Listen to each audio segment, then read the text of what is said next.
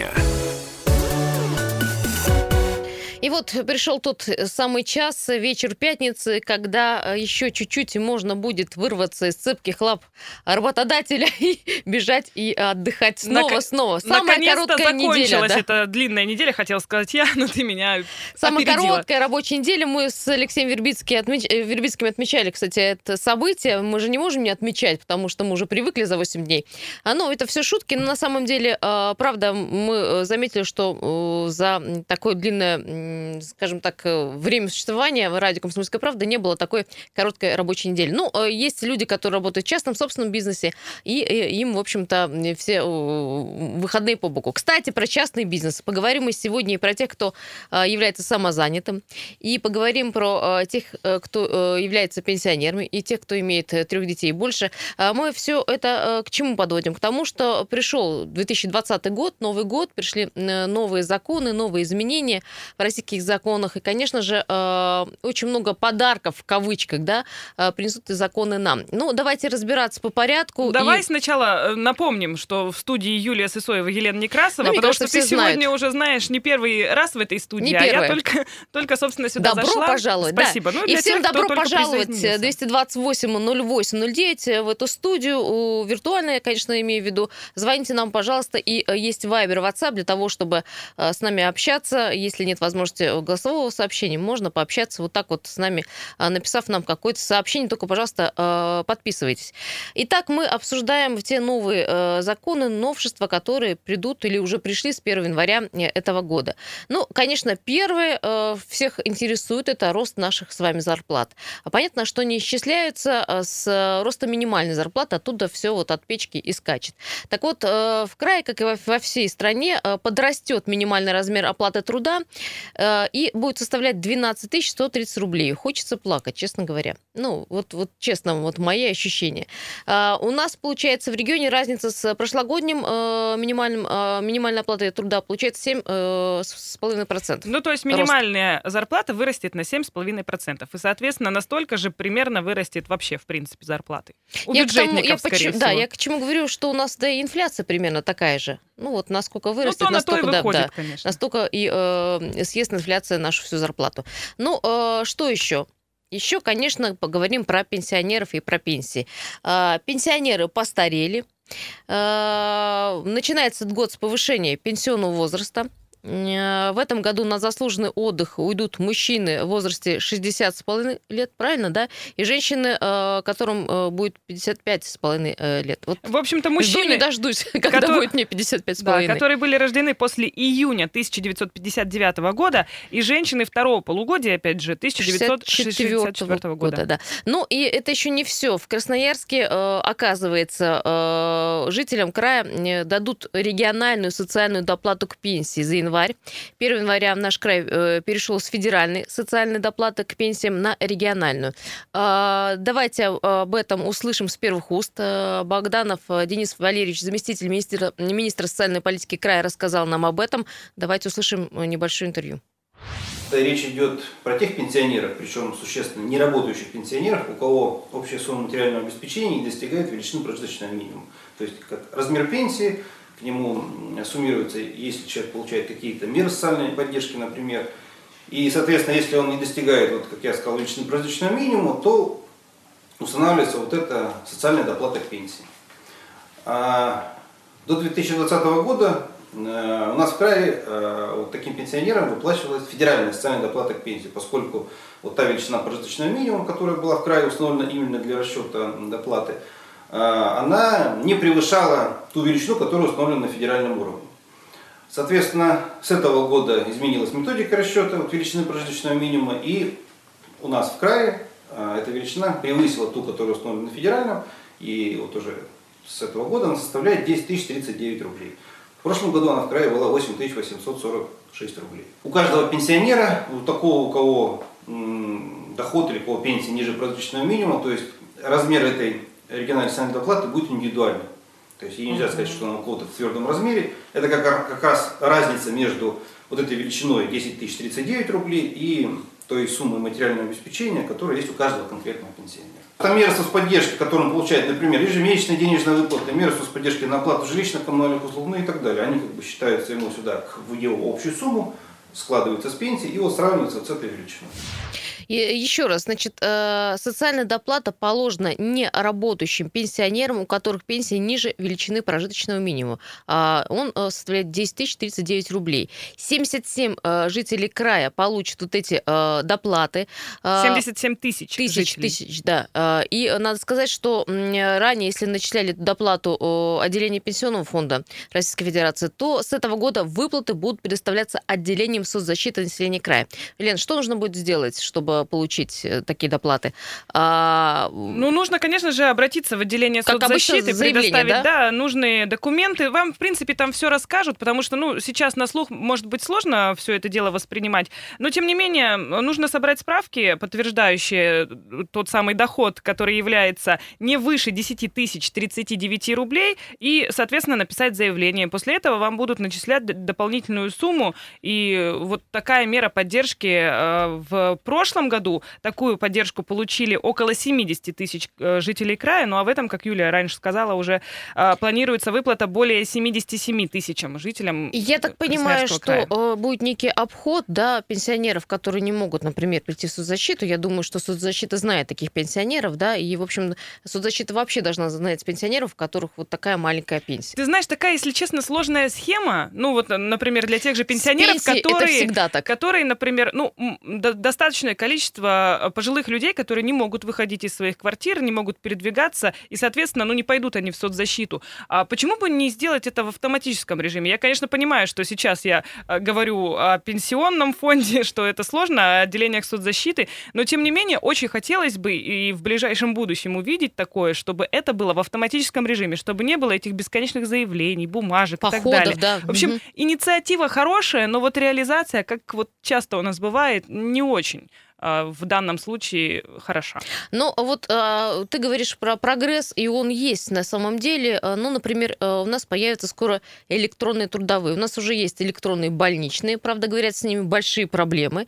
Особенно это говорят работники, у которых некоторых не принимают э, больничные электронные. Ну, видишь, такие. что такая сложность бывает, что вроде как и готовы предоставить в медучреждение электронные больничные, а работодатель говорит, не нет, я не работаю его, да. с такими документами, давайте мне бумажку как мы привыкли. Но э, также будут и электронные трудовые. До конца года будет э, у вас возможность определиться у нас, какого формата мы хотим иметь трудовую книжку. Она э, может быть и бумажной, может быть электронной. Ну а в следующем 2021 году уже э, будут заводить априори только э, цифровой электронный вариант. Я, в общем, э, вижу в этом реальный прогресс, потому что все уже должно быть, мне кажется, распихано по базам, да, э, все должно быть в электронном варианте, чтобы посмотреть, э, сколько там э, человек человек э, находился там, какой был стаж и так далее, где работал и так далее, чтобы вся эта информация где-то хранилась. Потому что люди часто, особенно более пожилого возраста, теряют э, пенсионное удостоверение и э, те же самые трудовые и другие документы. Ты знаешь, я сейчас, может быть, скажу как немного аналоговый человек, но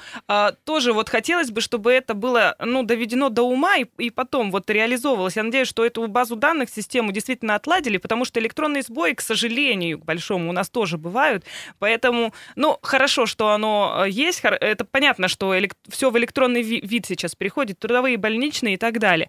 Но вот главное, чтобы не терялась нигде информация. А с другой стороны, это на самом деле очень удобно, потому что а, вот э, даже у меня была такая история, я когда только первый раз устраивалась на работу, недолго отработала и куда-то засунула свою трудовую книжку, там хотя бы небольшой стаж, но в принципе он есть. Я так и не стала восстанавливать его. А если бы это была трудовая книжка, да, то тогда, наверное, и не пришлось бы мне бегать и ломать голову над тем, а, восстановить мне стаж или нет. Он бы автоматически уже учитывался. Это тоже касается и электронных э, больничных карт, которые постоянно где-то теряются в недрах поликлиники, да, ну, часто да. бывает. И, в общем-то, тоже вариант. И, кстати, э, следующим шагом станет введение электронных паспортов. Вот тут все сложно, но это это пока, в общем, будет введено в, в экспериментальном режиме только в Москве в 2020 году.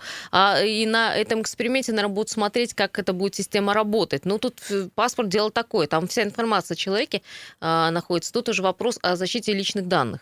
Ну, Насколько это хорошо тоже, будет да, выстроена система, да. Ну, мы пока посмотрим на то, как это будет реализовано в столице, пока наблюдаем за этим. Ну, вот все равно рано или поздно нас это тоже коснется. Мы пока так э, готовимся. Что еще? Стало проще жениться или выходить замуж, кому как угодно. А, то есть с этого года облегчили подготовку к свадьбе. Нужно, а, ну, подавая электронное заявление, а можно подавать теперь электронное заявление, его не нужно больше подкреплять э, сканом паспорта. Угу. То есть паспорт ты потом можешь донести фактически в день свадьбы. Пришел с паспортами, то есть указал, что это ты, ты Иванов, ты Сидоров, и, и Сидорова, извините, то сейчас подумают не то.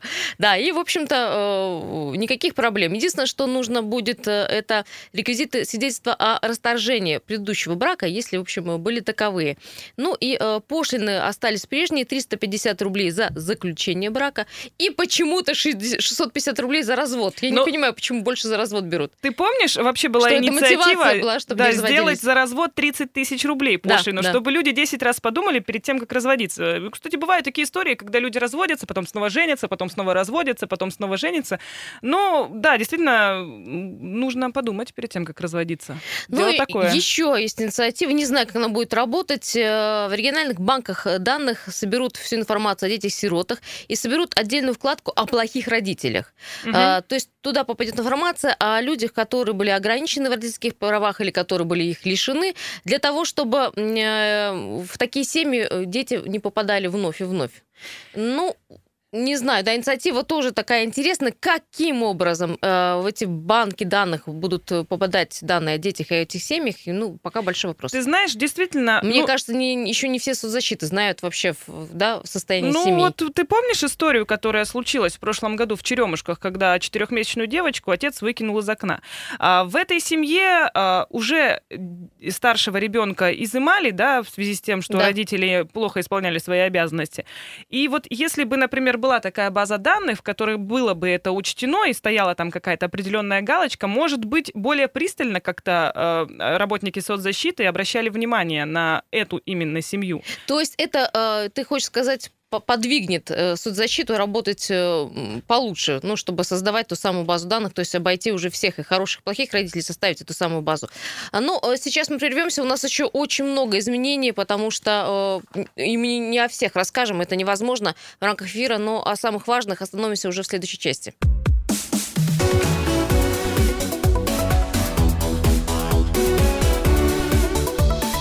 Тема дня.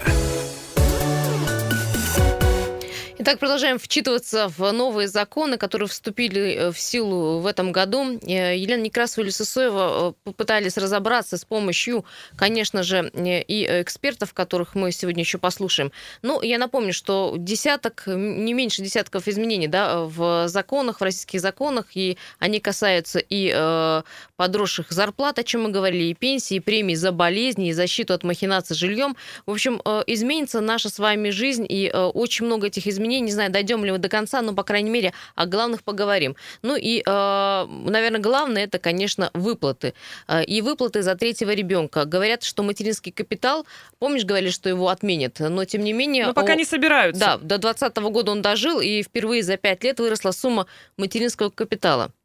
Получается, что с 2016 года сумма была одна и та же, она не менялась. Угу. И э, вот с нового года сумма выросла на 13 тысяч. И составит 466 тысяч 617 рублей.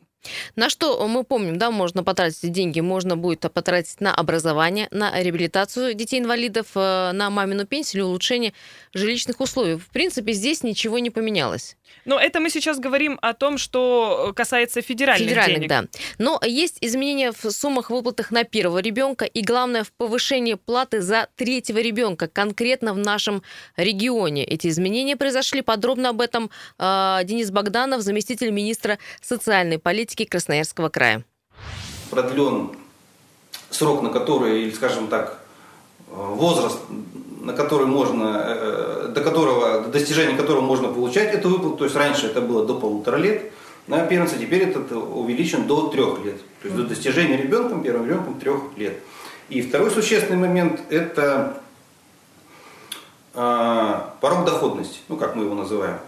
Опять же, если до этого года право такое возникало у семей, у которых среднедушевой доход не превышает полуторакратную величину прожиточного минимума, то с этого года это, этот размер увеличен. Теперь э, двукратная величина прожиточного минимума. Поэтому мы предполагаем, что и за счет этого еще будет как бы, ну, увеличение числа получателей вот, выплаты именно на первого ребенка. А теперь речь идет уже про, ну, можно сказать, аналогичную выплату при э, рождении третьего и последующего ребенка, которую с января этого года мы установили, имеется в виду, как Красноярский край, э, на своем уровне. Ну, понятно, там есть софинансирование из федерального бюджета, но тем не менее.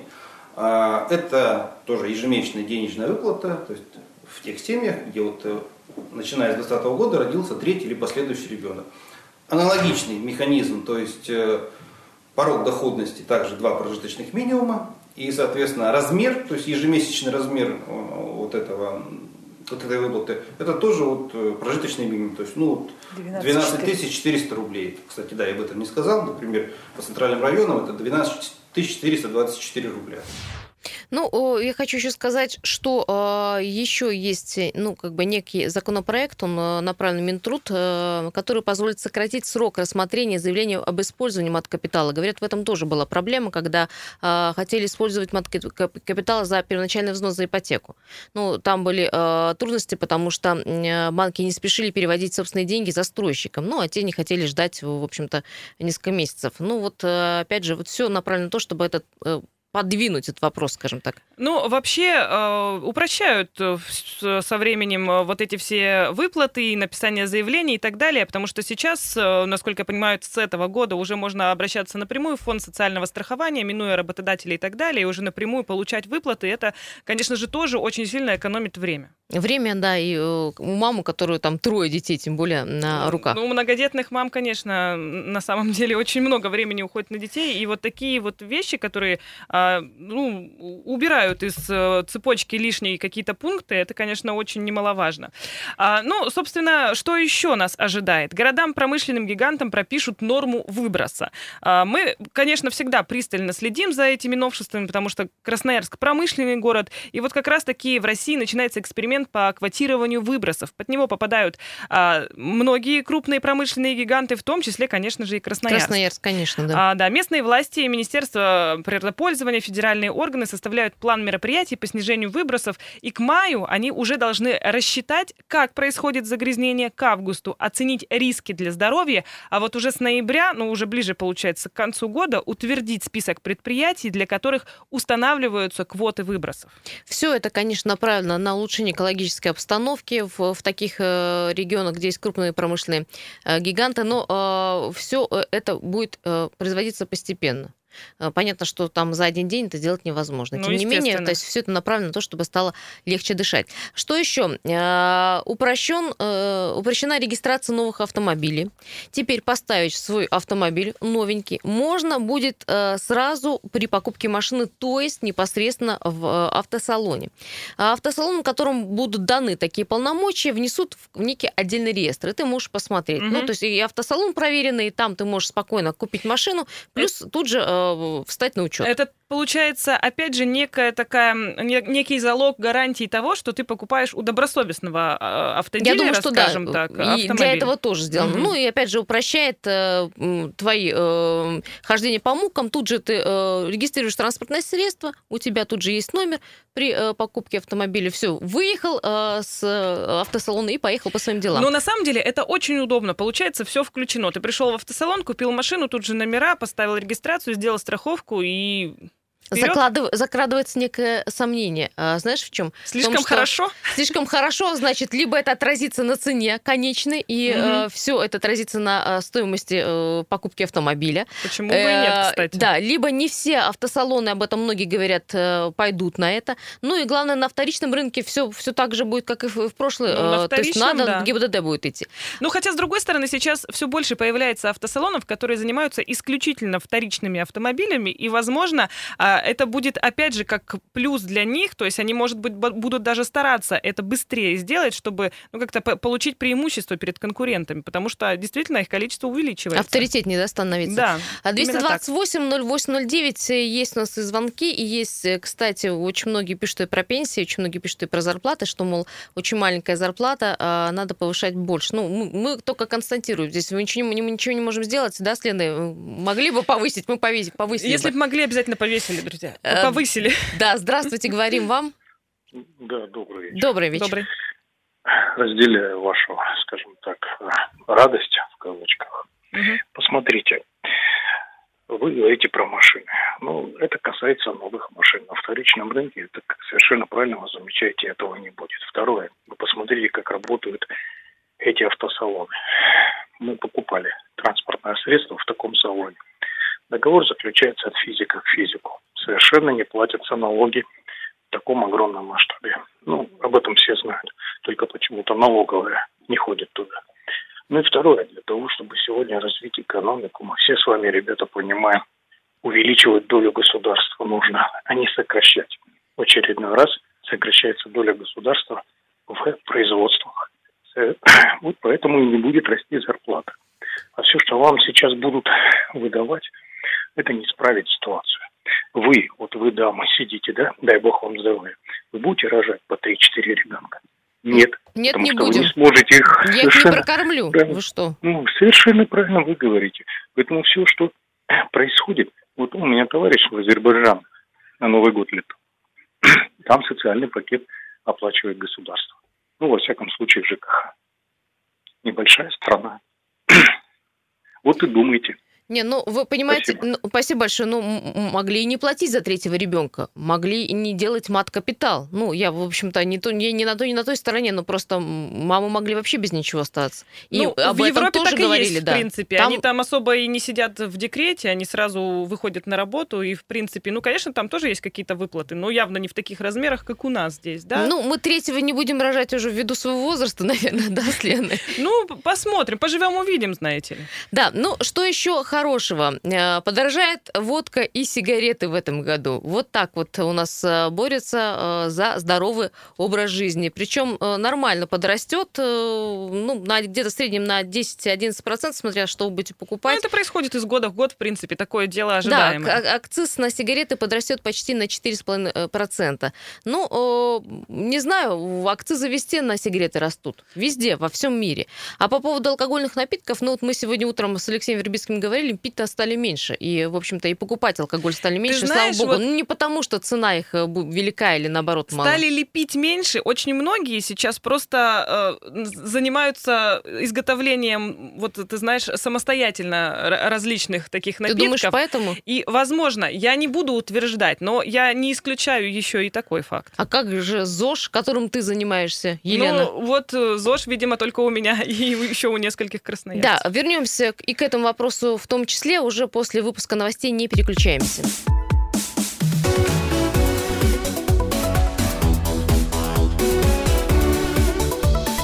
Тема дня. Всем еще раз э, добрый вечер. 17.34 э, в городе Красноярске. Юлия Сысоева, Елена Некрасова э, в этой студии. Э, 10 число сегодня, напомню, пятница. И мы обсуждаем очень важную тему. Дело в том, что с приходом Нового года пришли и новые законы. Мы рассматриваем ну, со стороны своего региона, как поменяют нашу жизнь эти законы. Да, что изменится для нас, красноярцев? Да, конкретно. И, в общем, есть о чем сказать, потому что некоторые законы, скажем так, ну, впереди мы планеты бежали, э, наш регион, и, э, в общем, некие инновации были опробированы здесь, э, в Красноярском крае. Но об этом чуть попозже. Давайте посмотрим о ситуациях на дорогах. Сколько баллов у нас пробки? Давайте глянем. Приехали. А вот нормально, 6 баллов, э, движение затруднено, но не настолько сильно, насколько это было э, накануне Нового года. Итак, крупнейшие пробки, Караульная улица на 2 Брянской, от Линейной до Брянской тянется э, пробка, Семафорная улица от Королева до улицы Матросова, Мэр ЧК стоит от Республики до Свободного проспекта, Свердловская от 4 моста до Красфармы, видимо, там э, ДТП сейчас Лена посмотрит, Высотная улица от Крупской до Свободного проспекта стоит, улица 60 лет октября от э, ПТУ Ю-56 до Затонской стоит, Гайдашовка от Енисейского тракта до Полигонной. Маленькая скорость потока, очень, так что не рассчитывайте быстро добраться до дома. Брянская улица от Обороны до Винбаума стоит, и проспект имени Крестьянской рабочей стоит от Навигационной до Предмостной площади. Там тоже затруднено движение достаточно сильно. Коммунальный мост по направлению к правому берегу 5 баллов. Это, в общем, стандартная ситуация. И самые загруженные улицы – это Матросова, Высотная в центр и улица Карла Маркса к БКЗ. Там везде по 8 баллов. Лен, тебе слово. Действительно, Свердловская авария, но она в районе заправки 25 часов. Э, в каком направлении непонятно. Возможно, ровно посередине. Там как раз выезд с прилегающей территории. И еще одно ДТП, которое довольно серьезно затрудняет движение в сторону северо-западного. Как раз-таки на кольце северо-западного случилась авария. Вот со стороны Калинина придется стоять. Пока по авариям все. Будьте осторожны, правила соблюдайте. А, итак, э, мы говорим про те изменения, которые коснутся и э, Красноярск, в частности, и наш край вот э, стало известно, что с 1 там, января э, этого года врачам будут платить за найденный рак. Ну, то есть э, фонд медицинского страхования будет премировать врачей, которые обнаружили пациентов э, онкологическое какое-то заболевание. Э, ну, мера, понятно, на что э, направлена, она должна стимулировать борьбу с раком, привести к сокращению процента заболеваемости. Э, но на самом деле в Красноярском крае подобная инициатива, то есть, ну, как бы премирование врачей, которые э, ну, на ранних стадиях обнаружили рак, э, работал на протяжении трех лет. И мы были первыми в этой uh-huh. инициативе и на себе испытали, как работает такая схема и как она повлияла на выявляемость рака в Красноярском крае, рассказывает Андрей Модестов, главный врач Кривого онкологического диспансера. Это была наша инициатива. Она была реализована э, в 2012 году и работала на протяжении трех лет. Там выплаты были от 1000 рублей до 2000 рублей в зависимости от того, насколько врачи участвовали в выявлении ракового заболевания. Например, там тысяча рублей выплачивалось э, э, врачам, когда сам пациент приходил к ним на прием и жаловался на какие-то симптомы, и врач далее проводил комплекс обследований, который в дальнейшем выявлял рак уже в онкодиспансере. Там полторы тысячи, когда пациент состоял в предраковой группе, он был на учете у врача, и потом э, в ходе активных действий врача выявлялся рак. И там две тысячи получали э, врачи за проведение э, либо какого-то активного медицинского осмотра сами, когда они направляли пациента на обследование без жалоб. У него не было ни симптомов, ни жалоб, но сами врачи, в зависимости от возраста, от каких-то факторов риска, активно направляли, и потом этот факт э, наличия ракового заболевания подтверждался. На протяжении вот этих трех лет, когда у нас такие выплаты были, у нас, во-первых, вырос рост, э, э ну, выросла заболеваемость, э, прежде всего за счет раннего выявления. Вот процент выявления на ранних стадиях, на первой и второй, у нас повысился с 43 до 50 процентов. То есть это большой такой э, рост, скачок. Э, мы добились того, чего хотели. Мы хотели именно э, получить выявление так как рак скрыто протекает в основном, да, скрытое течение, мы хотели получить ранние стадии, которые бессимптомно протекают, и это сыграло свою роль. А, кстати, вот сегодня в разговоре с Андреем Арсеньевичем э, мы говорили о том, что э, это поможет вообще, должно помочь и всей России, которая занимается этой проблемой. Проблема сейчас на первом месте стоит, это выявление а, онкозаболеваемости. Угу. И говорит, ну вот, э, вот такая мера, наверное, должна стимулировать врачей. Врачи, которые должны помочь пациентам обнаружить обнаружить рак именно на ранних стадиях. Это самое важное ну, сейчас. будем надеяться, что с помощью такого метода действительно врачи станут более внимательными и не будут пропускать какие-то, возможно, мелочи, но те мелочи, которые Обращать могут э, внимание, серьезно да, да, перестраховаться, да, и каким-то образом, может быть, отправить на более сложную диагностику угу. пациенту, которому может быть э, онкозаболевание. Есть телефонный звонок. Э, для всех остальных, напоминаю, 228 0809. Здравствуйте, слушаем вас. Да, добрый вечер. Здравствуйте. Ну, о, дай бог здоровья всем и, конечно же, нашим докторам. Ну, вот слушай, у меня складывается впечатление, мне еще страшнее стало. Вы вот вообще сами понимаем, о чем говорим. У нас выросла выявляемость. А разве доктор до этого не старался, что ли? А может быть, не, не так нужно, а нужно с причинами онкологических заболеваний бороться, а не выявлять их. Он и выявлять и так будет. Дать ему хорошую зарплату, он будет выявлять, что там тысяча рублей. Ну, вот, вот сейчас говорим, и страшно становится. Вот сидит доктор и говорит, тысячу заплатили, и доктор стал лучше работать. Вы сами себя-то слышите, нет? Ну, ну как-то вы вот нас спрашиваете, как будто мы ребят. эти законы придумываем. Вы, вы нас как первоисточник э, воспринимаете? Речь, вы главный врач онкологической больницы говорит, тысячу рублей платим, и у меня доктор лучше стал работать. Ребят, неприлично даже. Вот извините, но это мое личное мнение. Вот всем желаю здоровья, и докторам в том числе. Но стыдно говорить, тысяча рублей, и доктор стал лучше работать. И сам-то сам говорит, на 50% до 50% выросла выявляемость. Ну, то есть, по вашему мнению, мотивировать э, врачей не надо деньгами? Мотивировать нужно зарплатой, а не вот этой вот глупой шуткой. Спасибо. Ну, вы знаете, я, наверное, с вами не соглашусь, потому что, ну, пускай вот так мотивируют врачей, но тем не менее э, у врачей таким образом и зарплата, знаете ли, становится больше. Это не значит, что они до этого хуже работали, и это не значит, что они будут ради денег сейчас вот прямо все бросать и что-то делать дополнительное. Они будут работать так же, как и работали. Те Слушайте, врачи, ну, которые подождите. хорошо работали, они будут просто получать больше премию. На каждой работе есть премиальный фонд, ну или был, или будет там, например, да, он стимулирует мотивирует работника на э, лучшую работу, на лучшее качество работы. Понятно, что все в априори работники должны хорошо работать. Но мы же понимаем, да, и факт замыльного глаза, и факт усталости, и факт низкой зарплаты, в конце концов.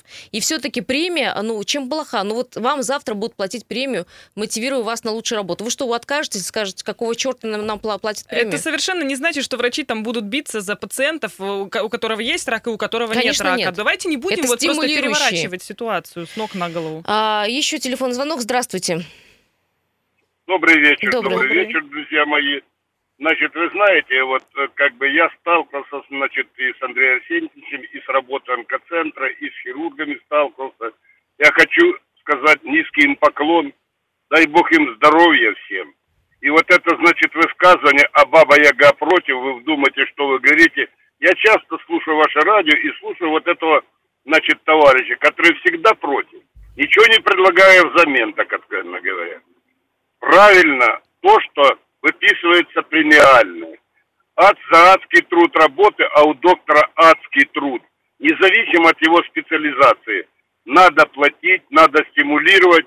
И если только у нас онкобольных будет меньше, да какая разница, за премию он это делает, за спасибо, или просто так и так далее. Всячески это дело надо поощрять.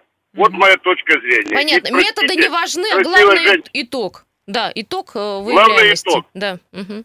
Спасибо, спасибо, спасибо большое вам да, а, за звонок. 228-08-09 для остальных. Давай перейдем еще к одному очень э, важному изменению. Касается это, конечно, наших всех закредитованных граждан. И помнишь, мы недавно в этой студии говорили, сколько у красноярцев кредитов, из которых они не могут выбраться. Ну, элементарно. Недавно э, мы разбирались, наши корреспонденты в истории, когда дедушка набрал кредитов, чтобы помочь своей дочери, больной, опять же, раком, да, спасти ее на лечение и так далее. И э, брал кредиты в микрокредитных вот этих организациях, где, конечно же, ужасный процент. Так вот, есть инициатива ввести ограничения для роста процентов потребительским кредитам на случай, когда платежи по займу достигнут а, полуторакратного размера. В общем, чтобы не было вот таких вот а, долгов, как снежный ком, которые копятся. Вот, есть э, небольшой комментарий, чтобы понятнее вам было, от заместителя управляющего отделения Красноярского банка России Андрея Иванова. Давайте послушаем. А, вступают в силу новые ограничения по предельной задолженности граждан по кредитам, по займам займом, взятым на срок не более одного года. А, начислены на такой э, кредит либо займ проценты, неустойки, штрафы, пени и иные меры ответственности, а также платежи за услуги, которые оказываются кредитору заемщикам за отдельную плату, не могут превышать сам долг более чем в полтора раза. После достижения этого предела э, начисление процентов и других платежей, неустоек и других мер ответственности должно быть прекращено. Ну, для примера, если человек взял взаймы э, 10 тысяч рублей, то он отдаст не более 25 тысяч рублей. То есть 10 тысяч – это тот основной долг, который он взял, и 15 тысяч – это проценты, неустойки, штрафы и иные платежи в общей сумме. Таким образом, э, получается, что э, с вводом этих поэтапных ограничений с рынка уходят компании, которые работали на предельных значениях стоимости кредита, и провоцировали неоправданную долговую, неоправданную долговую нагрузку своих клиентов. А более благоприятных условиях оказываются эффективные и технологичные микрофинансовые организации, которые улучшают свои бизнес-модели и ответственно относятся к выбору заемщиков, адаптируются к интересам своих клиентов. Хотя, по моему мнению, вообще микрофинансовые организации нужно как-то потихонечку... Запретить? Да, искоренять вообще, наверное, а оставлять какие-то государственные банки. Но это лично мое мнение, потому что все самые большие беды именно от э, таких финансовых организаций. Ну, э, закон мы не про все рассказали, и, э, в общем-то, меня порадовал, и его нужно рассматривать отдельно закон о ответственном обращении с животными. Но я думаю, что мы уже в Мы так или иначе будем рассматривать да. каждый этот закон в течение начала этого года, в течение первого квартала, поэтому следите за нашими эфирами, обязательно будем приглашать специалистов и подробно все рассматривать. Спасибо всем, кто писал, звонил нам. На этом э, все. В понедельник в этой студии. Всем утра. Пока.